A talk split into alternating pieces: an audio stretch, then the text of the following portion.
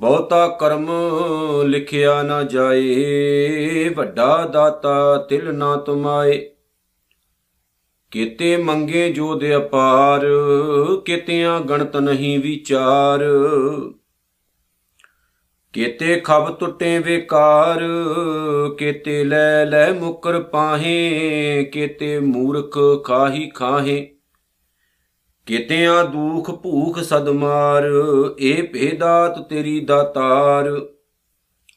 ਬੰਦ ਖਲਾਸੀ ਭਾਣੈ ਹੋਏ, ਹੋਰ ਆਖ ਨਾ ਸਕੈ ਕੋਏ। ਜੇ ਕੋ ਖਾਏ ਕੇ ਆਖਣ ਪਾਏ, ਉਹ ਜਾਣੈ ਜਿਤੀਆਂ ਮੂੰਹ ਖਾਏ। ਆਪੇ ਜਾਣੈ, ਆਪੇ ਦੇ, ਆਖੇ ਸੇ ਭੇ ਕਈ ਕੇ। ਜਿਸਨੂੰ ਬਖਸ਼ੇ ਸਿਬਤ ਸਲਾ ਨਾਨਕ ਪਾਤਸ਼ਾਹੀ ਪਾਤਸ਼ਾਹ, ਜਿਸਨੂੰ ਬਖਸ਼ੇ ਸਿਬਤ ਸਲਾ ਨਾਨਕ ਪਾਤਸ਼ਾਹੀ ਪਾਤਸ਼ਾਹ। ਜੁਗੋ ਜੁਗ ਅਟਲ ਧੰਨ ਸ੍ਰੀ ਗੁਰੂ ਗ੍ਰੰਥ ਸਾਹਿਬ ਜੀ ਮਹਾਰਾਜ, ਸੱਚੇ ਪਾਤਸ਼ਾਹ ਜੀ ਦਾ ਕੋਟਾਨ ਕੋਟ ਧੰਨਵਾਦ ਕਰਦਿਆਂ ਹੋਇਆਂ ਆਓ ਜੀ, ਦਸ਼ਮੇਸ਼ ਪਾਤਸ਼ਾਹ ਸ੍ਰੀ ਗੁਰੂ ਗੋਬਿੰਦ ਸਿੰਘ ਮਹਾਰਾਜ ਵੱਲੋਂ ਖਾਲਸਾ ਪੰਥ ਨੂੰ ਅਸੀਸ ਬਖਸ਼ੀਸ਼ ਗੁਰੂ ਫਤਿਹ ਦੇ ਨਾਲ ਅਸੀਂ ਸਾਰੇ ਸਾਂਝ ਪਾਈਏ। ਗੱਜ ਵੱਜ ਕੇ ਆਓ ਜੀ, ਫਤਿਹ ਦਾ ਜਵਾਬ, ਫਤਿਹ ਚ ਦਿਓ। ਵਾਹਿਗੁਰੂ ਜੀ ਕਾ ਖਾਲਸਾ, ਵਾਹਿਗੁਰੂ ਜੀ ਕੀ ਫਤਿਹ। ਗੁਰੂ ਪਿਆਰਿਓ, ਧੰਨ ਗੁਰੂ ਨਾਨਕ ਸਾਹਿਬ ਸੱਚੇ ਪਾਤਸ਼ਾਹ ਜੀ ਦੀ ਸਾਡੇ ਉੱਤੇ ਇੱਕ ਬਹੁਤ ਮਹਾਨ ਬਖਸ਼ਿਸ਼ ਹੋਈ ਹੈ, ਬੜੀ ਦਇਆ ਹੋਈ ਹੈ। ਕਿ ਸਤਿਗੁਰੂ ਜੀ ਨੇ ਸਾਨੂੰ ਜਪਜੀ ਸਾਹਿਬ ਦੀ ਇੱਕ ਪਿਆਰੀ ਪਾਵਨ ਬਾਣੀ ਦੇ ਨਾਲ ਜੋੜਿਆ ਹੈ। ਔਰ ਜਪਜੀ ਸਾਹਿਬ ਦੀ ਮਹਾਨ ਰਚਨਾ ਗੁਰੂ ਨਾਨਕ ਸਾਹਿਬ ਸੱਚੇ ਪਾਤਸ਼ਾਹ ਜੀ ਦਾ ਖੁਦ ਦਾ ਜੀਵਨ ਹੈ ਜਿਹਨੂੰ ਅਸੀਂ ਪੜ੍ਹ ਕੇ ਜਿਹਨੂੰ ਅਸੀਂ ਵਿਚਾਰ ਕੇ ਤੇ ਗੁਰੂ ਨਾਨਕ ਸਾਹਿਬ ਸੱਚੇ ਪਾਤਸ਼ਾਹ ਜੀ ਦੇ ਪਾਵਨ ਚਰਨਾਂ ਦੇ ਨਾਲ ਡਾਇਰੈਕਟ ਜੁੜ ਰਹੇ ਹਾਂ। ਕਿਉਂਕਿ ਸਤਿਗੁਰੂ ਜੀ ਨੇ ਸਾਨੂੰ ਖਾਲਸਾ ਬਣਾਇਆ ਹੈ। ਜਿਵੇਂ ਬਾਬਾ ਕਬੀਰ ਸਾਹਿਬ ਜੀ ਨੇ ਖਾਲਸਾ ਸ਼ਬਦ ਵਰਤਦੇ ਆ ਆਪਣੀ ਪਾਵਨ ਬਾਣੀ 'ਚ ਲਿਖਿਆ ਹੈ ਕਹੋ ਕਬੀਰ ਜਨ ਭਏ ਖਾਲਸੇ ਪ੍ਰੇਮ ਭਗਤ ਜਿਹ ਜਾਨੀ। ਖਾਲਸਾ ਹੋਈ ਹੈ ਜਿਹਦੇ ਅੰਦਰ ਰੱਬ ਦੀ ਭਗਤੀ ਰੂਪ ਪ੍ਰੇਮ ਪੈਦਾ ਹੋ ਗਿਆ। ਜਿਹੜਾ ਡਾਇਰੈਕਟ ਅਕਾਲ ਪੁਰਖ ਪ੍ਰਭੂ ਪਰਮਾਤਮਾ ਦੇ ਪਾਵਨ ਚਰਨਾਂ ਨਾਲ ਜੁੜ ਜਾਂਦਾ ਇਹਨੂੰ ਖਾਲਸਾ ਕਿਹਾ ਜਾਂਦਾ ਹੈ। ਮੁਗਲ ਰਾਜ ਦੇ ਸਮੇਂ ਵਿੱਚ ਖਾਲਸਾ ਸ਼ਬਦ ਉਸ ਜ਼ਮੀਨ, ਜਾਇਦਾਦ ਜਾਂ ਪ੍ਰਾਪਰਟੀ ਲਈ ਵਰਤਿਆ ਜਾਂਦਾ ਹੁੰਦਾ ਸੀ, ਜਿਹੜੀ ਸਿੱਧੀ ਬਾਦਸ਼ਾਹ ਦੇ ਅਧੀਨ ਹੁੰਦੀ ਸੀ। ਸਤਿਗੁਰੂ ਨੇ ਸਾਨੂੰ ਖਾਲਸੇ ਆਖਿਆ, ਭਾਵ ਅਸੀਂ ਸਿੱਧੇ ਅਕਾਲ ਪੁਰਖ ਵਾਹਿਗੁਰੂ ਦੇ ਅਧੀਨ ਆ ਪਰਮਾਤਮਾ ਨਾਲ ਸਿੱਧਾ ਸਾਡਾ ਸੰਪਰਕ ਵਾਹਿਗੁਰੂ ਨੇ ਬਣਾਇਆ ਹੋਇਆ ਹੈ, ਗੁਰੂ ਨਾਨਕ ਸਾਹਿਬ ਨੇ। ਅਸੀਂ ਆਪਣੇ ਵਾਹਿਗੁਰੂ ਨੂੰ ਮਿਲਣ ਲਈ ਕਿਸੇ ਨੂੰ ਵਿਚਕਾਰ ਵਿਚੋਲਾ ਨਹੀਂ ਪਾਉਂਦੇ। ਸਾਡਾ ਸਤਿਗੁਰੂ ਹੈ ਜਿਹੜਾ ਸਾਡੇ ਉੱਤੇ ਮਹਾਨ ਕਿਰਪਾ ਕਰਦਾ ਹੈ, ਸਾਨੂੰ ਸਹੀ ਡਾਇਰੈਕਸ਼ਨ ਦਿੰਦਾ ਹੈ ਤੇ ਅਸੀਂ ਆਪਣਾ ਜੀਵਨ ਸੋਹਣਾ ਬਣਾ ਕੇ ਤੇ ਉਹਦੇ ਨਾਲ ਡਾਇਰੈਕਟ ਜੁੜ ਜਾਂਦੇ ਆ ਉਹਨੂੰ ਮਿਲਣ ਦੇ ਲਈ ਸਾਨੂੰ ਕਿਸੇ ਵਹਿਮ, ਭਰਮ ਜਾਂ ਕਰਮ ਕਾਂਡ ਨੂੰ ਕਰਨ ਦੀ ਲੋੜ ਨਹੀਂ ਪੈਂਦੀ ਹੈ। ਸਾਰਾ ਕੁਝ ਹੀ ਜਿਹੜਾ ਹੈ, ਉਹ ਸਾਡੇ ਸਤਿਗੁਰੂ ਨੇ ਸਾਡੇ ਵਿੱਚੋਂ ਕੱਢ ਦਿੱਤਾ ਹੈ, ਦੂਰ ਕਰ ਦਿੱਤਾ ਹੈ। ਜਦੋਂ ਸਿੱਖ ਵੀ ਸਤਿਗੁਰੂ ਦੇ ਕੋਲ ਸੁਹਾਲ ਲੈ ਕੇ ਆਉਂਦੇ ਹੁੰਦੇ ਸਨ, ਪ੍ਰਾਤਨ ਟਾਈਮ ਦੇ ਵਿੱਚ, ਜਦੋਂ ਸਤਿਗੁਰੂ ਜੀ ਦੇਹ ਰੂਪ ਦੇ ਵਿੱਚ ਹੁੰਦੇ ਸੀ, ਤਾਂ ਉਸ ਟਾਈਮ ਸਿੱਖ ਵੀ ਜਿਹੜੇ ਸਤਿਗੁਰੂ ਦੇ ਕੋਲ ਸੁਹਾਲ ਲੈ ਕੇ ਆਉਂਦੇ ਸੀ, ਤੇ ਜਦੋਂ ਵੀ ਤੁਸੀਂ ਸੁਹਾਲ ਪੜ੍ਹਦੇ ਹੋ, ਤੇ ਉਹਦੇ ਜਵਾਬ ਦੇ ਵਜੋਂ ਸਤਿਗੁਰੂ ਹਮੇਸ਼ਾ ਇਹ ਗੱਲ ਕਹਿੰਦੇ ਨੇ ਕਿ ਸ਼ਬਦ ਦੀ ਵਿਚਾਰ ਕਰਿਆ ਕਰੋ ਪਰਮਾਤਮਾ ਨੂੰ ਯਾਦ ਕਰਿਆ ਕਰੋ ਹਰ ਇੱਕ ਗੱਲ ਦੇ ਵਿੱਚ। ਔਰ ਸਤਨਾਮ ਦਾ ਜਾਪ ਕਰੋ, ਉਹਨੂੰ ਹਮੇਸ਼ਾ ਯਾਦ ਰੱਖੋ, ਪਰਮੇਸ਼ਰ ਨੂੰ ਅੰਗ ਸੰਗ ਜਾਣੋ, ਕਿਰਤਕਾਰ ਆਪਣੇ ਧਰਮ ਦੀ ਕਰੋ, ਆਪਣੇ ਮਨ ਦੇ ਵਿੱਚ ਬੇਈਮਾਨੀ ਨਾ ਰੱਖੋ। ਜੇ ਤੁਸੀਂ ਪ੍ਰਮਾਤਮਾ ਨਾਲ ਡਾਇਰੈਕਟ ਜੁੜਨਾ ਚਾਹੁੰਦੇ ਹੋ, ਤੇ ਉਹਦੀਆਂ ਜਿਹੜੀਆਂ ਬਖਸ਼ਿਸ਼ਾਂ ਨੇ, ਉਹਨੂੰ ਹਮੇਸ਼ਾ ਯਾਦ ਰੱਖੋ ਵੀ ਉਹਦੀਆਂ ਬਖਸ਼ਿਸ਼ਾਂ ਦੇ ਨਾਲ ਹੀ ਅਸੀਂ ਜਿਉ ਰਹੇ ਹਾਂ, ਖਾ ਰਹੇ ਹਾਂ, ਪੀ ਰਹੇ ਹਾਂ, ਸੌਂ ਰਹੇ ਹਾਂ। ਸਾਡੀ ਜ਼ਿੰਦਗੀ ਦਾ ਹਰ ਇੱਕ ਜਿਹੜਾ ਕਰਮ ਹੈ, ਉਹਦੀ ਬਖਸ਼ਿਸ਼ ਦੇ ਅਧੀਨ ਹੈ। ਗੁਰੂ ਨਾਨਕ ਸਾਹਿਬ ਸੱਚੇ ਪਾਤਸ਼ਾਹ ਨੇ ਅੱਜ ਜਿਹੜੀ ਸਾਨੂੰ ਪੌੜੀ ਬਖਸ਼ਿਸ਼ ਕੀਤੀ ਹੈ, ਉਹ ਜਪਜੀ ਸਾਹਿਬ ਦੀ 25ਵੀਂ ਪੌੜੀ ਹੈ 25 ਨੰਬਰ ਪੌੜੀ, ਜਿਹਦੇ ਵਿੱਚ ਧੰਨ ਗੁਰੂ ਨਾਨਕ ਸਾਹਿਬ ਕਹਿੰਦੇ ਨੇ ਕਿ ਬਹੁਤਾ ਕਰਮ ਲਿਖਿਆ ਨਾ ਜਾਏ। ਪਰਮਾਤਮਾ ਤੇਰੀ ਇੰਨੀ ਵੱਡੀ ਰਹਿਮਤ ਹੈ, ਤੂੰ ਇੰਨੀਆਂ ਕੁ ਰਹਿਮਤਾਂ ਦਾ ਮਾਲਕ ਹੈ, ਇੰਨੀ ਬਖਸ਼ਿਸ਼ਾਂ ਦਾ ਮਾਲਕ ਹੈ, ਕਿ ਤੇਰੀ ਬਖਸ਼ਿਸ਼ ਨੂੰ, ਤੇਰੀ ਰਹਿਮਤ ਨੂੰ ਪਾ ਕੇ ਕੋਈ ਵੀ ਇਨਸਾਨ ਉਹਨੂੰ ਦੱਸ ਨਹੀਂ ਸਕਦਾ ਲਿਖਤ ਰੂਪ ਦੇ ਵਿੱਚ ਕਿ ਰੱਬ ਦੀ ਬਖਸ਼ਿਸ਼ ਕਿੱਡੀ ਵੱਡੀ ਹੈ। ਪਰਮਾਤਮਾ ਦੀ ਰਹਿਮਤ ਕਿੱਡੀ ਵੱਡੀ ਹੈ। ਵੇਖੋ ਕਿੱਡੀ ਵੱਡੀ ਉਹਦੀ ਰਹਿਮਤ ਹੈ ਕਿ ਜਿਹੜੀ ਇੱਕ ਆਮ ਜੇ ਇਨਸਾਨ ਨੂੰ ਖਾਸ ਬਣਾਉਂਦਾ ਏ ਸੁਣਿਆ ਸਿੱਧ ਪੀਰ ਸੁਰਨਾ ਸੁਣਿਆ ਧਰਤ ਧਵਲਿਆ ਕਾ ਸੁਣਿਆ ਦੀਪ ਲੋ ਪਤਾਲ, ਸੁਣਿਆ ਪੋਣਾ ਸੱਕੇ ਕਾਲ, ਜਿਹੜੀ ਇੰਨੀਆਂ ਰਹਿਮਤਾਂ ਕਰਦੇ ਕਿ ਇੱਕ ਆਮ ਜਿਹਾ ਇਨਸਾਨ ਮਹਾਨ ਬਣ ਜਾਏ। ਕਿੱਡੀ ਵੱਡੀ ਉਹਦੀ ਰਹਿਮਤ ਹੋਵੇਗੀ। ਔਰ ਉਸ ਰਹਿਮਤ ਨੂੰ ਕੋਈ ਇਨਸਾਨ ਲਿਖ ਸਕਦਾ ਹੈ। ਕੋਈ ਦੁਨੀਆ ਦਾ ਕੋਈ ਬੰਦਾ ਉਹਨੂੰ ਦੱਸ ਸਕਦਾ ਹੈ ਕਿ ਰੱਬ ਇੰਨਾ ਮਹਾਨ ਹੈ ਤੇ ਉਹਦੀ ਰਹਿਮਤ ਵੀ ਕਿੰਨੀ ਮਹਾਨ ਹੈ। ਸਤਿਗੁਰੂ ਜੀ ਕਹਿੰਦੇ, ਬੜੀਆਂ ਰਹਿਮਤਾਂ ਨੇ ਤੇਰੀਆਂ ਬਹੁਤ ਮਹਾਨ, ਜਿਵੇਂ ਤੂੰ ਆ ਮਹਾਨ ਹੈ, ਉਸੇ ਤਰ੍ਹਾਂ ਸੱਚਿਆ ਪਾਤਸ਼ਾਹ, ਤੇਰੀ ਕਿਰਪਾ ਵੀ ਅਟਲ ਹੈ, ਮਹਾਨ ਹੈ। ਔਰ ਤੇਰੀ ਕਿਰਪਾ ਤੋਂ ਬਗੈਰ, ਤੇਰੀ ਰਹਿਮਤ ਤੋਂ ਬਗੈਰ ਅਸੀਂ ਕਿਸੇ ਜੋਗੇ ਵੀ ਨਹੀਂ ਹੈ। ਤੇ ਵਾਹਿਗੁਰੂ, ਤੂੰ ਜਿੰਨਾ ਵੱਡਾ ਹੈ ਉਨੀ ਵੱਡੀ ਤੇਰੀ ਰਹਿਮਤ ਹੈ। ਬਹੁਤਾ ਕਰਮ ਲਿਖਿਆ ਨਾ ਜਾਏ ਤੇਰੀ ਰਹਿਮਤ ਨੂੰ, ਤੇਰੀ ਕਿਰਪਾ ਨੂੰ, ਜਿਹੜੀ ਕਿ ਬਹੁਤ ਵੱਡੀ ਹੈ ਉਹਨੂੰ ਲਿਖਿਆ ਨਹੀਂ ਜਾ ਸਕਦਾ। ਉਹਨੂੰ ਕੋਈ ਦੁਨੀਆ ਦਾ ਬੰਦਾ ਦੱਸ ਨਹੀਂ ਸਕਦਾ ਹੈ। ਸ੍ਰੀ ਗੁਰੂ ਗ੍ਰੰਥ ਸਾਹਿਬ ਦੀ ਪਾਣ ਬਾਣੀ ਵਿੱਚ ਕਿਰਪਾ ਸ਼ਬਦ ਬਹੁਤ ਵਾਰੀ ਆਇਆ ਹੈ। ਕਰ ਕਿਰਪਾ ਵਸੋ, ਮੇਰੇ ਹੀ ਅਰੈ। हे ਵਾਹਿਗੁਰੂ ਜੀ, ਕਿਰਪਾ ਕਰਤੇ ਮੇਰੇ ਹਿਰਦੇ ਦੇ ਵਿੱਚ ਵਸ। ਔਰ ਸਤਿਗੁਰੂ ਜੀ ਕਹਿੰਦੇ, ਤੇਰੀ ਕਿਰਪਾ ਤੋਂ ਬਗੈਰ ਅਸੀਂ ਕਿਸੇ ਜੋਗੇ ਹੈਗੇ ਆ। ਤੇਰੀ ਰਹਿਮਤ ਤੋਂ ਬਗੈਰ ਅਸੀਂ ਕਿਸੇ ਜੋਗੇ ਨਹੀਂ। ਇੱਕ ਸ਼ਬਦ ਹੈ, ਬੜਾ ਪਿਆਰਾ ਧੰਨ ਗੁਰੂ ਨਾਨਕ ਸਾਹਿਬ ਦਾ, ਜਿਹਦੇ ਵਿੱਚ ਉਹ ਕਹਿੰਦੇ ਨੇ, ਮਾਂ ਲਾਲੀ ਪਿਓ ਲਾਲਾ ਮੇਰਾ, ਹਉ ਲਾਲੇ ਕਾ ਜਾਇਆ, ਲਾਲੀ ਨਾਚੈ ਲਾਲਾ ਗਾਵੇ, ਭਗਤ ਕਰੋ ਤੇਰੀ ਰਾਇਆ ਪੀਏ ਤਾਂ ਪਾਣੀ ਆਨੀ ਮੀਰਾ ਖਾਏ ਤਾਂ ਪੀਸਨ ਜਾਓ, ਪੱਖਾ ਫੇਰੀ ਪੈਰ ਮਲੋਵਾ, ਜਬ ਤਰਾਹਾਂ ਤੇਰਾ ਨਾਉ। ਸਾਰੀ ਬਖਸ਼ਿਸ਼।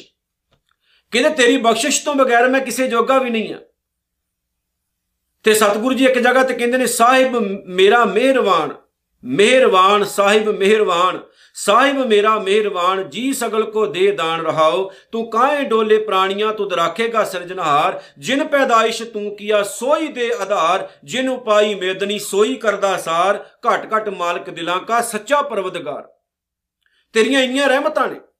ਜਪਜੀ ਸਾਹਿਬ ਦਾ ਪਾਠ ਕਰਨ ਵਾਲਿਓ, ਜੇ ਇਸ ਪੌੜੀ ਨੂੰ ਤੁਸੀਂ ਸਹੀ ਮਾਇਨੇ 'ਚ ਜਾਣ ਲਿਆ ਨਾ, ਤੇ ਵਾਕਈ ਮੈਂ ਸੱਚ ਕਹਿੰਦਾ ਤੁਹਾਡਾ ਪਾਰ ਉਤਾਰ ਹੈ ਗੁਰੂ ਨਾਨਕ ਸਾਹਿਬ ਜੀ ਕਹਿੰਦੇ ਨੇ, ਤੇਰੀਆਂ ਰਹਿਮਤਾਂ ਹੀ ਇੰਨੀਆਂ ਮਹਾਨ ਨੇ ਕਿ ਕੋਈ ਦੁਨੀਆ ਦਾ ਬੰਦਾ ਦੱਸ ਹੀ ਨਹੀਂ ਸਕਦਾ ਕਿੰਨੀਆਂ ਮਹਾਨ ਨੇ।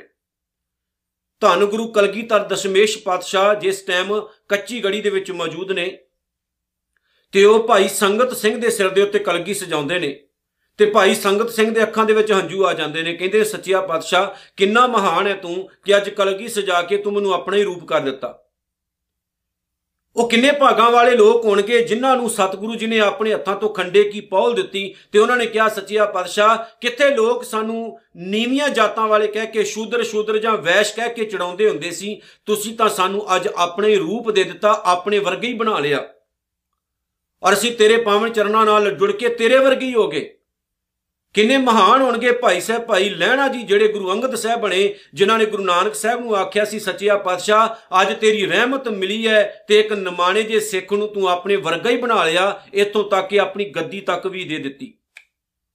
ਧੰਨ ਸੀ ਬਾਬਾ ਬੁੱਢਾ ਸਾਹਿਬ ਜਦੋਂ ਆਖਰੀ ਸਮਾਂ ਆਇਆ ਤੇ ਉਹਨਾਂ ਨੇ ਸਤਿਗੁਰੂ ਨੂੰ ਕਿਹਾ ਸੀ, ਮਹਾਰਾਜ, ਜਦੋਂ ਆਖਰੀ ਟਾਈਮ ਯਾਦ ਕਰਾਂ ਤੇ ਆਇਓ ਜਰੂਰ। ਗੁਰੂ ਹਰਗੋਬਿੰਦ ਸਾਹਿਬ ਮਹਾਰਾਜ ਸੱਚੇ ਪਾਤਸ਼ਾਹ ਖੁਦ ਉੱਥੇ ਪਹੁੰਚੇ ਨੇ ਤੇ ਬਾਬਾ ਬੁੱਢਾ ਸਾਹਿਬ ਦਾ ਸਿਰ ਉਹਨਾਂ ਨੇ ਆਪਣੇ ਪੱਟ ਉੱਤੇ ਰੱਖਿਆ ਸੀ ਆਖਰੀ ਟਾਈਮ ਦੇ ਵਿੱਚ। ਤੇ ਬਾਬਾ ਬੁੱਢਾ ਸਾਹਿਬ ਨੇ ਕਿਹਾ ਸੀ, ਮੈਂ ਬਹੁਤ ਵੱਡਿਆਂ ਭਾਗਾਂ ਵਾਲਾ ਕਿ ਪੂਰੀ ਜ਼ਿੰਦਗੀ ਮੈਂ ਗੁਰੂ ਨਾਨਕ ਤੇਰੇ ਦਰਸ਼ਨ ਕਰਦਾ ਰਿਹਾ। ਅੱਜ ਮੇਰੇ ਸਵਾਸ ਖਤਮ ਹੋਣ ਲੱਗੇ ਨੇ ਤੇ ਤਾਂ ਵੀ ਮੈਂ ਤੇਰੇ ਦਰਸ਼ਨ ਕਰਕੇ ਖਤਮ ਕਰਨ ਲੱਗਾ। ਸੋ ਉਹਦੀਆਂ ਰਹਿਮਤਾਂ ਬਹੁਤ ਨੇ। ਉਹਦੀ ਬਖਸ਼ਿਸ਼ ਬਹੁਤ ਵੱਡੀ ਹੈ ਤੇ ਉਹਦੀ ਬਖਸ਼ਿਸ਼ ਲੈਣ ਲਈ ਸਾਨੂੰ ਕਿਸੇ ਦੇ ਦਰਵਾਜ਼ੇ ਮੂਰੇ ਖੜਨ ਦੀ ਲੋੜ ਨਹੀਂ, ਦਰਵਾਜ਼ਾ ਖੜਕਾਉਣ ਦੀ ਲੋੜ ਨਹੀਂ। ਸਾਖਸ਼ਾਤ ਉਹਨੂੰ ਮਹਿਸੂਸ ਕਰੋ, ਉਹਦੀਆਂ ਬਖਸ਼ਿਸ਼ਾਂ ਦੇ ਨਾਲ ਭਰ ਜਾਓਗੇ। ਬਹੁਤਾ ਕਰਮ ਲਿਖਿਆ ਨਾ ਜਾਏ, ਵੱਡਾ ਦਾਤਾ ਤਿਲ ਨਾ ਤਮਾਏ, ਤਮਾ ਲਾਲਚ। ਕਹਿੰਦੇ ਉਹ ਪ੍ਰਮਾਤਮਾ ਇੰਨਾ ਘੁਮਾਣ ਹੈ, ਏਡਾ ਕੋ ਵੱਡਾ ਹੈ ਕਿ ਜਦੋਂ ਸਾਨੂੰ ਦਾਤਾਂ ਦਿੰਦਾ ਹੈ ਨਾ, ਆਪਣੀ ਬਖਸ਼ਿਸ਼ ਕਰਦਾ ਹੈ, ਤੇ ਉਹ ਕਿਸੇ ਲਾਲਚ ਵਸ ਨਹੀਂ ਕਰਦਾ। ਕੋਈ ਲਾਲਚ ਨਹੀਂ ਰੱਖਦਾ ਸਾਥੋਂ, ਕੋਈ ਤਮਾ ਨਹੀਂ ਰੱਖਦਾ ਵੀ ਜੇ ਮੈਂ ਤੈਨੂੰ ਕੁਝ ਦੇ ਰਿਹਾ ਤਾਂ ਮੈਨੂੰ ਤੇਰੇ ਤੋਂ ਕੋਈ ਪ੍ਰੋਫਿਟ ਹੈ। ਅੱਜ ਜੇ ਜੇ ਤੁਸੀਂ ਕਿਸੇ ਦਾ ਹੱਥ ਫੜਦੇ ਹੋ, ਤੇ ਨਾਲ ਦੀ ਨਾਲ ਉਹ ਅਗਲਾ ਬੰਦਾ ਸੁਣਾਉਂਦਾ ਵੀ ਹੈ। ਕੋਈ ਕਿਸੇ ਦਾ ਭਲਾ ਕਰਦਾ ਨਾਲ ਦੀ ਨਾਲ ਉਹ ਸੁਣਾ ਵੀ ਦਿੰਦਾ ਹੈ। ਪਰ ਪ੍ਰਮਾਤਮਾ ਜਿਹੜਾ ਨਿਤ ਨਵਾਂ ਤੇ ਨਿਤ ਨਵੀਆਂ ਦਾਤਾਂ ਦਿੰਦਾ ਹੈ, ਉਹ ਦੇ ਕੇ ਭੁੱਲ ਜਾਂਦਾ ਹੈ। ਸਾਡਾ ਫਰਜ਼ ਹੈ ਕਿ ਅਸੀਂ ਭੁੱਲਣਾ ਨਹੀਂ। ਜਿਹੜਾ ਦਾਤਾ ਸਾਨੂੰ ਇੰਨੀਆਂ ਦਾਤਾਂ ਦੇ ਰਿਹਾ ਹੈ ਕੇਤੇ ਮੰਗੇ ਜੋਧ ਅਪਾਰ। ਪਤਾ ਨਹੀਂ ਕਿੰਨੇ ਕੁ ਵੱਡੇ ਵੱਡੇ ਯੋਧੇ ਇਸ ਕਾਇਨਾਤ ਵਿੱਚ ਮੌਜੂਦ ਨੇ। ਜਿਹੜੇ ਦੁਨੀਆ ਦੇ ਕਿਸੇ ਬੰਦੇ ਦੇ ਸਾਹਮਣੇ ਨਹੀਂ ਝੁਕਦੇ ਨੇ, ਪਰ ਰੱਬ ਦੇ ਮੂਹਰੇ ਝੁੱਕ ਕੇ ਕਹਿੰਦੇ ਨੇ, ਵਾਹਿਗੁਰੂ, ਸਾਨੂੰ ਹੋਰ ਤਾਕਤ ਦੀ ਦਾਤ ਬਖਸ਼ਿਸ਼ ਕਰ। ਹੁਣ ਮੈਂ ਇੱਥੇ ਇੱਕ ਐਗਜ਼ਾਮਪਲ ਦੇਣਾ ਸਿੱਖ ਕੌਮ ਦੇ ਮਹਾਨ ਜਰਨੈਲ ਬਾਬਾ ਬੰਦਾ ਸਿੰਘ ਬਹਾਦਰ ਨੇ। ਜਦੋਂ ਉਹ ਗੁਰੂ ਗੋਬਿੰਦ ਸਿੰਘ ਮਹਾਰਾਜ ਕੋਲੋਂ ਬਖਸ਼ਿਸ਼ਾਂ ਲੈ ਕੇ ਆਉਂਦੇ ਨੇ ਤੇ ਜਦੋਂ ਵੀ ਕਿਸੇ ਜੰਗ ਨੂੰ ਫਤਿਹ ਕਰਦੇ ਨੇ ਤੇ ਅਰਦਾਸ ਕਰਦੇ ਨੇ ਕਲਗੀਆਂ ਵਾਲਿਆ ਦੇਗੋ ਤੇਗੋ ਫਤਿਹ ਨੁਸਰਤ ਬੇਦਰੰਗ। ਯਾਫਤ ਅਜ਼ ਨਾਨਕ ਗੁਰੂ ਗੋਬਿੰਦ ਸਿੰਘ। ਕਿ ਮਾਲਕਾ, ਇਹ ਫਤਿਹ ਵੀ ਤੇਰੀ ਹੈ, ਦੇਗ ਵੀ ਤੇਰੀ ਤੇ ਤੇਗ ਵੀ ਤੇਰੀ ਤੇ ਫਤਿਹ ਵੀ ਤੇਰੀ। ਸਿੱਖ ਦਾ ਜੀਵਨ ਹੀ ਇਦਾਂ ਹੋਣਾ ਚਾਹੀਦਾ ਕਿਤੇ ਮੰਗੇ ਜੋਧ ਅਪਾਰ ਵੱਡੇ ਵੱਡੇ ਯੋਧੇ ਵੀ ਚੁੱਕਦੇ ਨੇ। ਹੁਣ ਦੂਸਰੇ ਪਾਸੇ ਚਲੇ ਜਾਓ। ਮਹਾਰਾਜਾ ਰਣਜੀਤ ਸਿੰਘ ਆਪਣੀ ਕਿਸੇ ਵੀ ਜੰਗ ਨੂੰ ਜਾਣ ਤੋਂ ਪਹਿਲਾਂ ਅਰਦਾਸ ਕਰਕੇ ਤੁਰਦੇ ਹੁੰਦੇ ਸੀ ਤੇ ਫਤਿਹ ਕਰਨ ਤੋਂ ਬਾਅਦ ਦਰਬਾਰ ਸਾਹਿਬ ਦੇ ਵਿੱਚ ਹਮੇਸ਼ਾ ਉਹ ਪਟਾਵਾਂ ਚੜਾਉਂਦੇ ਹੁੰਦੇ ਸਨ। ਸਰਦਾਰ ਹਰੀ ਸਿੰਘ ਨਲੂਆ ਦੁਨੀਆ ਦਾ ਸਭ ਤੋਂ ਵੱਡਾ ਜਰਨੈਲ ਮੰਨਿਆ ਗਿਆ ਹੈ। ਐਡਾ ਵੱਡਾ ਯੋਧਾ ਉਹਨੇ ਆਪਣੀ ਜ਼ਿੰਦਗੀ ਦੀ ਇੱਕ ਰੁਟੀਨ ਤਿਆਰ ਕੀਤੀ ਸੀ। ਹਰ ਇੱਕ ਜੰਗ ਦੇ ਵਿੱਚ ਅਰਦਾਸ ਤੇ ਜੰਗ ਤੋਂ ਬਾਅਦ ਵੀ ਅਰਦਾਸ। ਤੇ ਮਾਲਕ ਦੇ ਕੋਲੋਂ ਮੰਗਣਾ ਕਿ ਮਾਲਕਾ, ਆ ਜਿਹੜਾ ਬਲ ਹੈ ਤੇਰਾ ਦਿੱਤਾ ਹੋਇਆ ਹੈ ਤੇ ਤੇਰੇ ਬਲ ਦੇ ਨਾਲ ਮੈਂ ਕਦੇ ਗਲਤ ਕੰਮ ਨਾ ਕਰਾਂ। ਇਥੋਂ ਤੱਕ ਕਿ ਜਦੋਂ ਇੱਕ ਪਠਾਣੀ ਸਰਦਾਰ ਹਰੀ ਸਿੰਘ ਨਲੂਏ ਨੂੰ ਆ ਕੇ ਕਹਿੰਦੀ ਹੈ ਕਿ ਮੇਰੀ ਕੁੱਖ ਤੋਂ ਤੇਰੇ ਵਰਗਾ ਪੁੱਤਰ ਪੈਦਾ ਹੋਣਾ ਚਾਹੀਦਾ ਹੈ ਤੇ ਸਰਦਾਰ ਹਰੀ ਸਿੰਘ ਨਲੂਆ ਜੀ ਭਾਂਪ ਜਾਂਦੇ ਨੇ ਕਿ ਇਹਦੇ ਮਨ ਵਿੱਚ ਖੋਟ ਹੈ। ਤੇ ਉਹਦੇ ਸਿਰ ਦੇ ਉੱਤੇ ਚਾਦਰ ਪਾ ਕੇ ਕਹਿੰਦੇ ਨੇ, ਅੱਜ ਤੋਂ ਬਾਅਦ ਤੂੰ ਮੈਨੂੰ ਆਪਣਾ ਪੋਤੀ ਸਮਝ ਵੇਖੋ। ਜਿਨ੍ਹਾਂ ਦੇ ਉੱਤੇ ਰਹਿਮਤਾਂ ਹੁੰਦੀਆਂ ਨੇ ਨਾ, ਐਸੀ ਕਿਰਪਾ ਹੁੰਦੀ, ਫਿਰ ਉਹ ਗਲਤ ਪਾਸੇ ਵੀ ਨਹੀਂ ਜੇ ਜਾਂਦੇ। ਉਹਨਾਂ ਤੇ ਦਇਆ ਇੰਨੀ ਕੁ ਹੋ ਜਾਂਦੀ ਹੈ ਕਿ ਉਹ ਆਪਣਾ ਪੂਰਾ ਜੀਵਨ ਹੀ ਜਿਹੜਾ ਸਤਿਗੁਰੂ ਨੂੰ ਅਰਪਣ ਕਰ ਦਿੰਦੇ ਨੇ। ਅੱਗੇ ਸਤਿਗੁਰੂ ਕਹਿੰਦੇ ਨੇ ਕੀਤਿਆਂ ਗਣਤ ਨਹੀਂ ਵਿਚਾਰ, ਹੋਰ ਪਤਾ ਨਹੀਂ ਕਿੰਨੇ ਨੇ, ਜਿਹੜੇ ਮਾਲਕ ਦੇ ਚਰਨਾਂ ਤੋਂ ਅਰਦਾਸਾਂ, ਬੇਨਤੀਆਂ ਕਰ ਕਰਕੇ ਮੰਗ ਮੰਗਦੇ ਨੇ ਤੇ ਵਾਹਿਗੁਰੂ ਪੂਰੀਆਂ ਵੀ ਕਰੀ ਜਾਂਦਾ ਤੇ ਉਹਨਾਂ ਦੀ ਗਿਣਤੀ ਨਹੀਂ ਕੀਤੀ ਜਾ ਸਕਦੀ। ਇੱਥੇ ਗੱਲ ਹੈ ਕਿ ਇੱਕੋ ਹੀ ਦਾਤਾ ਹੈ ਦੁਨੀਆ ਦਾ। ਦੱਦਾ ਦਾਤਾ ਇੱਕ ਹੈ ਸਭ ਕੋ ਦੇਵਨਹਾਰ ਗੁਰਾ ਇੱਕ ਦੇ ਬੁਝਾਈ ਸਭਨਾ ਜੀਆਂ ਕਾ ਇੱਕ ਦਾਤਾ ਸੋ ਮੈਂ ਵਿਸਰ ਨਾ ਜਾਈ। ਹੁਣ ਸਿੱਖੋ ਇੱਥੇ ਯਾਦ ਰੱਖਿਓ, ਦਾਤਾ ਇੱਕ ਹੀ ਰੱਖੋ। ਐਨੇ ਦਾਤੇ ਨਾ ਬਣਾਓ। ਦਰ ਦਰ ਤੇ ਡਿੱਗਣ ਦੀ ਤੁਹਾਨੂੰ ਜ਼ਰੂਰਤ ਨਹੀਂ। ਔਰ ਜਿਹੜੇ ਮੰਗਤੇ ਨੇ ਉਹਨਾਂ ਦੇ ਕੋਲੋਂ ਜਾ ਕੇ ਤੁਹਾਨੂੰ ਝੋਲੀਆਂ ਅੜ ਕੇ ਮੰਗਣ ਦੀ ਲੋੜ ਨਹੀਂ ਹੈ। ਦਾਤਾ ਇੱਕ ਹੀ ਰੱਖੋ ਕਲਗੀਆਂ ਵਾਲਾ, ਦਾਤਾ ਇੱਕ ਹੀ ਰੱਖੋ ਗੁਰੂ ਨਾਨਕ, ਦਾਤਾ ਇੱਕ ਹੀ ਰੱਖੋ ਪਰਮੇਸ਼ਰ ਅਕਾਲ ਪੁਰਖ ਵਾਹਿਗੁਰੂ। ਜੇ ਮੰਗਣਾ ਤੇ ਕੇਵਲ ਉਹਦੇ ਚਰਨਾਂ ਤੋਂ ਮੰਗੋ, ਕਿਸੇ ਹੋਰ ਦਰਵਾਜ਼ੇ ਦੇ ਮੂਹਰੇ ਜਾ ਕੇ ਮੰਗਣ ਦੀ ਲੋੜ ਨਹੀਂ ਹੈ। ਤੇ ਜੇ ਆਪਾਂ ਐਸਾ ਕਰਦੇ ਹਾਂ, ਵੇਖੋ ਤੁਸੀਂ ਆਪਣਾ ਇਤਿਹਾਸ ਹੀ ਪੜ੍ਹ ਕੇ ਵੇਖ ਲਓ ਕਿ ਸਿੱਖਾਂ ਨੇ ਇੰਨੀਆਂ ਸ਼ਹਾਦਤਾਂ ਪਈਆਂ ਨੇ, ਲੇਕਿਨ ਕਦੇ ਵੀ ਕੋਈ ਸਿੱਖ ਝੁਕਦਾ ਨਹੀਂ ਰਿਹਾ। ਜਦੋਂ ਛੋਟੇ ਸਹਿਬਜ਼ਾਦਿਆਂ ਨੂੰ ਵੀ ਉਹਨਾਂ ਨੇ ਕਿਹਾ ਸੀ, ਵਜ਼ੀਰ ਖਾਨ ਨੇ, ਕਿ ਤੁਹਾਨੂੰ ਸਭ ਕੁਝ ਦੇਣ ਨੂੰ ਤਿਆਰ ਆ ਤੇ ਉਹਨਾਂ ਨੇ ਕਿਹਾ ਸੀ, ਸਾਨੂੰ ਤੇ ਇੱਥੋਂ ਕੁਝ ਨਹੀਂ ਚਾਹੀਦਾ। ਅਸੀਂ ਡਾਇਰੈਕਟ ਗੁਰੂ ਨਾਨਕ ਦੇ ਬੱਚੇ ਆ ਗੁਰੂ ਨਾਨਕ ਤੋਂ ਲਵਾਂਗੇ। ਸਿਰਫ ਮੈਂ ਇੰਨੀ ਕੋ ਤੁਹਾਨੂੰ ਇਸ਼ਾਰਾ ਮਾਤਰ ਬੇਨਤੀ ਕਰ ਦਵਾਂ ਕਿ ਦਾਤਾ ਇੱਕ ਨੂੰ ਹੀ ਬਣਾਓ। ਜਗਾ ਜਗਾ ਤੇ ਟਕਰਾ ਨਾ ਮਾਰਿਓ ਜਗਾ ਜਗਾ ਤੇ ਸੀਸ ਨਾ ਨਵਾਇਓ। ਸਿਆਣੇ ਕਹਿੰਦੇ ਨੇ ਨਾ ਕਿ ਉਹ ਦਰ ਦਰ ਨਹੀਂ ਹੁੰਦਾ ਜਿਸ ਦਰ ਤੇ ਸਿਰ ਨਾ ਝੁਕੇ ਤੇ ਉਹ ਸਿਰ ਸਿਰ ਨਹੀਂ ਹੁੰਦਾ ਜਿਹੜਾ ਹਰ ਇੱਕ ਦਰ ਦੇ ਉੱਤੇ ਝੁਕ ਜਾਏ। ਤੇ ਸਿਗਰਟਾਂ ਬੀੜੀਆਂ ਪੀਣ ਵਾਲੇ ਮਸਤਾਂ ਦੇ ਚੇਲੇ ਨਾ ਬਣੋ। ਯਾਦ ਰੱਖਿਓ, ਮੜੀਆਂ ਮਸਾਣਾ ਦੇ ਮੂਹਰੇ ਜਾ ਕੇ ਸੀਸ ਨਾ ਨਵਾਇਓ। ਹਰ ਇੱਕ ਦੇ ਮੂਹਰੇ ਜਾ ਕੇ ਆਪਣਾ ਸਿਰ ਨਾ ਸੁੱਟਿਆ ਕਰੋ। ਤੇ ਜੇ ਕੁਝ ਮੰਗਣਾ ਤੇ ਕੇਵਲ ਕਲਗੀਆਂ ਵਾਲੇ ਤੋਂ ਮੰਗੋ, ਆਪਣੇ ਸਤਿਗੁਰੂ ਤੋਂ ਮੰਗੋ, ਦਾਤਾ ਇੱਕ ਨੂੰ ਬਣਾਓ, ਹਰ ਇੱਕ ਨੂੰ ਦਾਤਾ ਬਣਾਉਣ ਦੀ ਲੋੜ ਨਹੀਂ। ਅੱਗੇ ਪੜਦੇ ਆਂ ਜੀ। ਕੇਤੇ ਲੈ ਲੈ ਮੁਕਰ ਪਾਹੇ। ਸਤਿਗੁਰੂ ਕਹਿੰਦੇ ਨੇ, ਕੇਤੇ ਖੱਪ ਟੁੱਟੇ ਵੇਕਾਰ, ਪਤਾ ਨਹੀਂ ਕਿੰਨੇ ਕੁਨੇ ਜਿਹੜੇ ਰੱਬ ਦੀਆਂ ਦਾਤਾਂ ਲੈਂਦੇ ਨੇ, ਦਾਤਾਂ ਨੂੰ ਗਲਤ ਤਰੀਕੇ ਨਾਲ ਇਸਤੇਮਾਲ ਕਰਦੇ ਨੇ, ਵਕਾਰਾਂ 'ਚ ਪੈ ਜਾਂਦੇ ਨੇ, ਜ਼ਿੰਦਗੀਆਂ ਬਰਬਾਦ ਕਰ ਦਿੰਦੇ ਨੇ। ਕੇਤੇ ਲੈ ਲੈ ਮੁਕਰ ਪਾਏ ਪਤਾ ਨਹੀਂ ਕਿੰਨੇ ਨੇ ਜਿਹੜੇ ਪ੍ਰਮਾਤਮਾ ਦੇ ਕੋਲੋਂ ਦਾਤਾਂ ਲੈਂਦੇ ਨੇ, ਦਾਤਾਂ ਲੈ ਕੇ ਵਰਤਦੇ ਨੇ, ਫਿਰ ਮੁੱਕਰ ਜਾਂਦੇ ਨੇ। ਆਕਸੀਜਨ ਰੱਬ ਦੀ ਬਣਾਈ ਲੈ ਰਹੇ ਆ। ਦਿਲ ਰੱਬ ਦਾ ਹੀ ਦਿੱਤਾ, ਧੜਕ ਰਿਹਾ ਆ ਜੀਵਨ ਸਾਰਾ ਪ੍ਰਮਾਤਮਾ ਦਾ ਦਿੱਤਾ ਹੋਇਆ ਹੈ। ਧੀਆਂ ਪੁੱਤਰ ਉਹਦੇ ਦਿੱਤੇ ਹੋਏ ਨੇ, ਮਹਿਲ ਮਾੜੀਆਂ ਘਰ ਉਹਦੇ ਦਿੱਤੇ ਹੋਏ ਨੇ। ਉਹਦੀ ਦਾਤ ਲੈ ਕੇ ਆਪਾਂ ਮੁੱਕਰ ਜਾਣੇ ਨਾ ਜਦੋਂ, ਫਿਰ ਨੁਕਸਾਨ ਹੀ ਹੁੰਦਾ ਐਸਾ ਹੀ ਇੱਕ ਇਨਸਾਨ ਸੀ, ਗੁਰੂ ਅਮਰਦਾਸ ਸਾਹਿਬ ਦੇ ਟਾਈਮ। ਜਿਹੜਾ ਬਹੁਤ ਗਰੀਬ ਹੋ ਗਿਆ ਸੀ ਤੇ ਸ਼ਾਹੂਕਾਰ ਸੀ ਤੇ ਗੁਰੂ ਅਮਰਦਾਸ ਸਾਹਿਬ ਦੇ ਚਰਨਾਂ ਵਿੱਚ ਆਇਆ ਤੇ ਸਤਿਗੁਰੂ ਨੇ ਉਹਨੂੰ ਸਹੀ ਡਾਇਰੈਕਸ਼ਨ ਦੇ ਕੇ ਦਿੱਲੀ ਭੇਜਿਆ ਵੀ ਉੱਥੇ ਜਾ ਕੇ ਬਿਜ਼ਨਸ ਕਰ। ਪਰ ਬਾਅਦ ਵਿੱਚ ਜਦੋਂ ਉਹ ਹੰਕਾਰੀ ਹੋ ਗਿਆ, ਇਤਿਹਾਸ ਕਹਿੰਦੇ ਨੇ ਕਿ ਇੱਕ ਵਾਰ ਗੁਰੂ ਸਾਹਿਬ ਨੇ ਇੱਕ ਲੋੜਵੰਦ ਉਹਦੇ ਕੋਲੋਂ ਭੇਜਿਆ ਕਿ ਤੂੰ ਇਹਦੀ ਜ਼ਰੂਰਤ ਪੂਰੀ ਕਰ ਤੇ ਉਹਨੇ ਕਿਹਾ, ਇਸ ਘਰ ਵਿੱਚ ਗੁਰੂ ਨਾਨਕ ਦਾ ਖਾਤਾ ਨਹੀਂ ਹੈ। ਫਿਰ ਜਿੱਥੇ ਗੁਰੂ ਨਾਨਕ ਦਾ ਖਾਤਾ ਨਾ ਹੋਵੇ, ਫਿਰ ਕੀ ਬਣਦਾ ਹੈ? ਇਹ ਤਾਂ ਆਪਾਂ ਜਾਣਦੇ ਹੀ ਹਾਂ। ਜਿਹੜੇ ਘਰ 'ਚ ਗੁਰੂ ਨਾਨਕ ਦਾ ਖਾਤਾ ਨਾ ਹੋਵੇ, ਬੰਦਾ ਹੰਕਾਰ ਵਿੱਚ ਆ ਜਾਏ। ਵੀ ਮੇਰੀ ਮਿਹਨਤ ਹੈ, ਸਭ ਕੁਝ ਮਿਲ ਰਿਹਾ ਹੈ। ਉਹ ਬੇਈਮਾਨੀ ਕਰਨ ਲੱਗ ਪਿਆ ਤੇ ਬੇਈਮਾਨੀ ਨੇ ਇੱਕ ਦਿਨ ਉਜਾੜ ਦਿੱਤਾ। ਸਿਆਣੇ ਕਹਿੰਦੇ ਨੇ ਕਿ ਪਾਪੀ ਕੇ ਮਾਰਨੇ ਕੋ ਪਾਪ ਮਹਾਬਲੀ ਹੈ। ਕਿ ਕਦੇ ਵੀ ਪਾਪੀ ਨੂੰ ਮਾਰਨ ਲਈ ਲੋੜ ਨਹੀਂ ਹੈ, ਉਹਦਾ ਪਾਪ ਹੀ ਉਹਨੂੰ ਮਾਰ ਦਿੰਦਾ ਹੈ। ਜਿਵੇਂ ਗੁਰੂ ਅਰਜਨ ਸਾਹਿਬ ਕਹਿੰਦੇ ਨੇ ਕਿ ਪਾਪ ਬੰਦੇ ਦੇ ਗਲ 'ਚ ਬੱਧਾ ਹੋਇਆ, ਪੱਥਰ ਹੈ ਜਿਹੜਾ ਬੰਦੇ ਨੂੰ ਡੁਬੋ ਦਿੰਦਾ ਹੈ। ਇਹੋ ਜਿਹੇ ਪਤਾ ਨਹੀਂ ਕਿੰਨੇ ਲੋਕ ਨੇ ਜਿਹੜੇ ਰੱਬ ਦੀਆਂ ਦਾਤਾਂ ਵਰਤਦੇ ਨੇ, ਲੇਕਿਨ ਬਾਅਦ 'ਚ ਮੁੱਕਰ ਜਾਂਦੇ ਨੇ ਵੀ ਆ ਸਾਨੂੰ ਰੱਬ ਨਾਲ ਕੋਈ ਲੈਣ ਦੇਣ ਨਹੀਂ ਹੈ।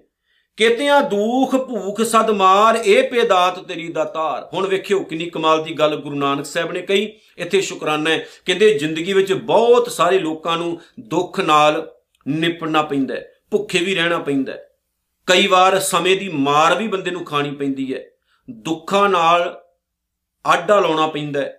ਕਈ ਵਾਰ ਭੁੱਖੇ ਵੀ ਰਹਿਣਾ ਪੈਂਦਾ ਹੈ। ਕਈ ਵਾਰ ਇਨਸਾਨ ਨੂੰ ਸਮੇਂ ਦੀਆਂ ਮਾਰਾਂ ਵੀ ਝੜਨੀਆਂ ਪੈਂਦੀਆਂ ਨੇ।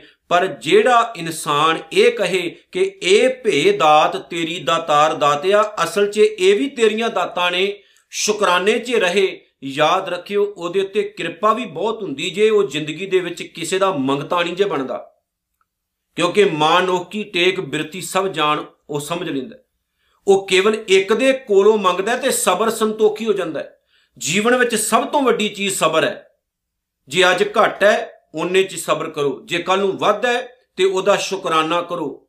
ਫਿਰ ਜਿਹੜੀ ਜ਼ਿੰਦਗੀ ਹੈ, ਜਿਹੜਾ ਜੀਵਨ ਹੈ, ਬਹੁਤ ਖੂਬਸੂਰਤ ਬਣੇਗਾ। ਸਤਿਗੁਰੂ ਕਹਿੰਦੇ, ਬੰਦ ਖਲਾਸੀ ਭਾਣੈ ਹੋਏ। ਵਕਾਰਾਂ ਤੋਂ ਤੇ ਬੁਰਾਈਆਂ ਤੋਂ ਮੁਕਤੀ ਕੇਵਲ ਰੱਬ ਦੇ ਭਾਣੇ 'ਚ ਰਹਿ ਕੇ ਹੋਣੀ, ਭਾਵ ਕਿ ਉਹਦੀ ਖੁਸ਼ੀ ਦੇ ਵਿੱਚ ਹੋਣੀ ਹੈ। ਜਿਵੇਂ ਮਾਲਕ ਚਲਾਉਂਦਾ ਹੈ ਉਦਾਂ ਹੀ ਚੱਲੋ। ਜ਼ਿੰਦਗੀ ਦੇ ਵਿੱਚ ਘਾਲਣਾ ਘਾਲੋ, ਸਹੀ ਕੰਮ ਕਰੋ, ਕਿਰਤ ਕਰੋ ਪਰ ਯਾਦ ਰੱਖੋ, ਬੇਈਮਾਨੀ ਨਾ ਕਰੋ, ਮਾੜੇ ਕੰਮ ਨਾ ਕਰੋ, ਉਹਦੇ ਭਾਣੇ 'ਚ ਖੁਸ਼ ਰਹੋ, ਚੰਗੇ ਕੰਮ ਕਰੋ। ਫਿਰ ਵਿਕਾਰਾਂ ਤੋਂ ਤੇ ਬੁਰਾਈਆਂ ਤੋਂ ਛੁਟਕਾਰਾ ਹੋ ਜਾਏਗਾ। ਹੋਰ ਆਖ ਨਾ ਸਕੇ ਕੋਈ। ਸਤਿਗੁਰ ਕਹਿੰਦੇ ਹੋਰ ਕੋਈ ਤਰੀਕਾ ਨਹੀਂ। ਬੁਰਾਈਆਂ ਤੋਂ ਬਚਣ ਦਾ ਹੋਰ ਕੋਈ ਜਰੀਆ ਨਹੀਂ। ਪਰ ਜੇ ਕੋ ਖਾਏ ਕਿ ਆਖਣ ਪਾਏ, ਜੇਕਰ ਕੋਈ ਮੂਰਖ ਰੱਬ ਨਾਲੋਂ ਤੋੜ ਕੇ ਕਵੇ, ਨਹੀਂ, ਤੂੰ ਮਾੜੇ ਕੰਮ ਕਰੀ ਜਾ, ਵੱਧ ਤੋਂ ਵੱਧ ਪੈਸਾ ਕਮਾ, ਵੱਧ ਤੋਂ ਵੱਧ ਬੁਰੇ ਕੰਮ ਕਰ, ਵੱਧ ਤੋਂ ਵੱਧ ਲੋਕਾਂ ਨੂੰ ਲੁੱਟ, ਪੈਸਾ ਹੀ ਸਾਰਾ ਕੁਝ ਹੁੰਦਾ ਹੈ। ਸੁੱਖ ਸਹੂਲਤਾਂ ਹੀ ਸਭ ਕੁਝ ਹੁੰਦੀਆਂ ਨੇ। ਬਹੁਤ ਲੋਕਾਂ ਦੀ ਆਈ ਥਿੰਕ ਹੈ ਕਿ ਰੱਜ ਕੇ ਕਮਾਓ ਰੱਜ ਕੇ ਲੋਕਾਂ ਨੂੰ ਲੁੱਟੋ, ਬੁਰੇ ਕੰਮ ਕਰੋ, ਜੀ, ਪੈਸਾ ਹੀ ਸਾਰਾ ਕੁਝ ਹੈ। ਯਾਦ ਰੱਖਿਓ, ਸਤਿਗੁਰੂ ਕਹਿੰਦੇ, ਜੇ ਕੋ ਖਾਇਕ ਆਖਣ ਪਾਇਓ ਮੂਰਖ ਬੰਦਾ, ਜਿਹੜਾ ਇਹੋ ਜਿਹੇ ਕੰਮਾਂ ਵੱਲ ਲੋਕਾਂ ਨੂੰ ਪ੍ਰੇਰਣਾ ਦਏ, ਪ੍ਰੇਰੇ। ਉਹ ਜਾਣੇ ਜੇਤੀਆਂ ਮੁਖਾਏ ਫਿਰ ਇਹ ਉਹ ਹੀ ਜਾਣਦਾ ਹੈ ਕਿ ਉਹਦੇ ਮੂੰਹ ਦੇ ਉੱਤੇ ਕਿਵੇਂ ਪੈਂਦੀਆਂ ਨੇ। ਭਾਵ ਕਿ ਉਸ ਬੰਦੇ ਨੂੰ ਬੁਰੀਾਈ ਖੱਟਣੀ ਪੈਂਦੀ ਹੈ, ਕਿਉਂਕਿ ਅਸਲ ਦੇ ਵਿੱਚ ਪਰਮਾਤਮਾ ਦੇ ਭਾਣੇ 'ਚ ਰਹਿਣ ਨਾਲ ਸਾਰੇ ਸੁੱਖ ਨੇ। ਰੱਬ ਦੇ ਭਾਣੇ ਵਿੱਚ ਰਹਿਣ ਦੇ ਨਾਲ ਹੀ ਇਨਸਾਨ ਵਿਕਾਰਾਂ ਤੋਂ ਤੇ ਬੁਰਾਈਆਂ ਤੋਂ ਮੁਕਤ ਹੋ ਸਕਦਾ ਹੈ। ਅੱਗੇ ਸਤਿਗੁਰੂ ਕਹਿੰਦੇ ਨੇ, ਆਪੇ ਜਾਣੈ, ਆਪੇ ਦੇ। ਅਕਾਲ ਪੁਰਖ ਵਾਹਿਗੁਰੂ ਆਪ ਹੀ ਸਾਰੇ ਜੀਵਾਂ ਦੀਆਂ ਲੋੜਾਂ ਪੂਰੀਆਂ ਕਰਦਾ ਹੈ। ਆਪ ਹੀ ਜਾਣਦਾ ਵੀ ਬੰਦੇ ਨੂੰ ਕੀ ਕੀ ਚਾਹੀਦਾ ਹੈ ਤੇ ਉਹਦੇ ਤੱਕ ਮੇਰਾ ਮਾਲਕ ਪਹੁੰਚ ਕਰ ਵੀ ਦਿੰਦਾ ਹੈ ਤੇ ਉਹਦੀਆਂ ਝੋਲੀਆਂ ਭਰ ਵੀ ਦਿੰਦਾ ਹੈ। ਆਪੇ ਜਾਣੈ, ਆਪੇ ਦੇ। ਆਖੇ ਸੇ ਭੇ ਕਈ ਕੇ। ਮਾਲਕ ਸੱਚੇ ਪਾਤਸ਼ਾਹ ਧੰਨ ਗੁਰੂ ਨਾਨਕ ਸਾਹਿਬ ਕਹਿੰਦੇ ਨੇ ਕਿ ਦੁਨੀਆ ਵਿੱਚ ਸਾਰੇ ਨਾ ਸ਼ੁਕਰੇ ਨਾ ਸਮਝਿਓ। ਕਈ ਲੋਕ ਇਹ ਗੱਲ ਕਹਿੰਦੇ ਨੇ ਕਿ ਵਾਹਿਗੁਰੂ ਆਪ ਹੀ ਸਾਡੇ ਸਾਡੇ ਦਿਲ ਦੀ ਗੱਲ ਜਾਣਦਾ ਹੈ ਤੇ ਵਾਹਿਗੁਰੂ ਆਪ ਹੀ ਸਾਡੀਆਂ ਝੋਲੀਆਂ ਭਰੇਗਾ ਤੇ ਵਾਹਿਗੁਰੂ ਆਪ ਹੀ ਕਿਰਪਾ ਕਰੇਗਾ। ਅਸੀਂ ਕਿਸੇ ਦੇ ਘਰ ਦੇ ਮੂਹਰੇ ਜਾ ਕੇ ਮੰਗਣਾ ਨਹੀਂ, ਜੇ ਅੱਧੀ ਤੇ ਅੱਧੀ ਖਾ ਲਓ, ਜੇ ਨਹੀਂ ਹੈ ਤੇ ਪਾਣੀ ਦਾ ਘੁੱਟ ਭਰ ਕੇ ਪੀ ਲਓ, ਕੋਈ ਨਹੀਂ ਮਾਲਕ ਕਿਰਪਾ ਕਰੇਗਾ। ਇਦਾਂ ਦੇ ਵੀ ਕਈ ਲੋਕ ਨੇ, ਨਾ ਸ਼ੁਕਰੇ ਨਹੀਂ ਦੁਨੀਆ 'ਚ ਵਸਦੇ, ਚੰਗੇ ਵੀ ਨੇ। ਆਖੇ ਸੇਪੇ ਕਈ ਕਿ ਇਹ ਗੱਲਾਂ ਕਈ ਲੋਕ ਕਹਿੰਦੇ ਵੀ ਨੇ ਕਿ ਉਹਦੇ ਭਾਣੇ 'ਚ ਖੁਸ਼ੀ ਮਹਿਸੂਸ ਕਰਨੀ ਚਾਹੀਦੀ ਹੈ, ਉਹਦਾ ਸ਼ੁਕਰ ਕਰਨਾ ਚਾਹੀਦਾ ਹੈ। ਜਿਸ ਨੂੰ ਬਖਸ਼ੇ ਸਿਵਤ ਸਲਾ ਗੁਰੂ ਨਾਨਕ ਸਾਹਿਬ ਅਖੀਰ ਵਿੱਚ ਕਹਿੰਦੇ ਨੇ, ਵਾਹਿਗੁਰੂ, ਜਿਸ ਇਨਸਾਨ ਨੂੰ ਤੂੰ ਆਪਣੀ ਸਿਫਤ ਸਲਾਹ ਦੀ ਬਖਸ਼ਿਸ਼ ਕਰ ਦਿੰਨਾ ਹੈ, ਨਾਨਕ ਪਾਤਸ਼ਾਹੀ ਪਾਤਸ਼ਾਹ, ਉਹਦੇ ਤੋਂ ਵੱਡਾ ਬਾਦਸ਼ਾਹ ਦੁਨੀਆ ਦਾ ਕੋਈ ਨਹੀਂ ਹੁੰਦਾ। ਉਹ ਪਾਤਸ਼ਾਹਾਂ ਦਾ ਪਾਤਸ਼ਾਹ ਬਣ ਜਾਂਦਾ ਹੈ, ਸਭ ਤੋਂ ਉੱਚਾ ਹੋ ਜਾਂਦਾ ਹੈ ਭਾਵ ਕਿ ਉਹਦੀ ਸਾਰੀ ਦੀ ਸਾਰੀ ਜਿਹੜੀ ਭੁੱਖ ਹੈ, ਧੰਨ ਗੁਰੂ ਨਾਨਕ ਸਾਹਿਬ ਕਹਿੰਦੇ, ਮਾਲਕਾ ਤੂੰ ਪੂਰੀ ਕਰ ਦਿੰਦਾ ਸੋ ਆਓ ਅਸੀਂ ਵੀ ਐਸਾ ਜੀਵਨ ਬਣਾਈਏ ਤੇ ਉਹਦੇ ਪਾਵਨ ਚਰਨਾਂ ਵਿੱਚ ਜੁੜ ਕੇ ਸੱਚੀਆਂ ਖੁਸ਼ੀਆਂ ਲਈਏ ਤੇ ਗੁਰੂ ਨਾਨਕ ਸਾਹਿਬ ਦਾ ਇੱਕ ਇੱਕ ਬੋਲ, ਇੱਕ ਇੱਕ ਬਚਨ ਆਪਾਂ ਪੱਲੇ ਬੰਨੀਏ ਜੀ। ਵਾਹਿਗੁਰੂ ਜੀ ਕਾ ਖਾਲਸਾ, ਵਾਹਿਗੁਰੂ ਜੀ ਕੀ ਫਤਿਹ।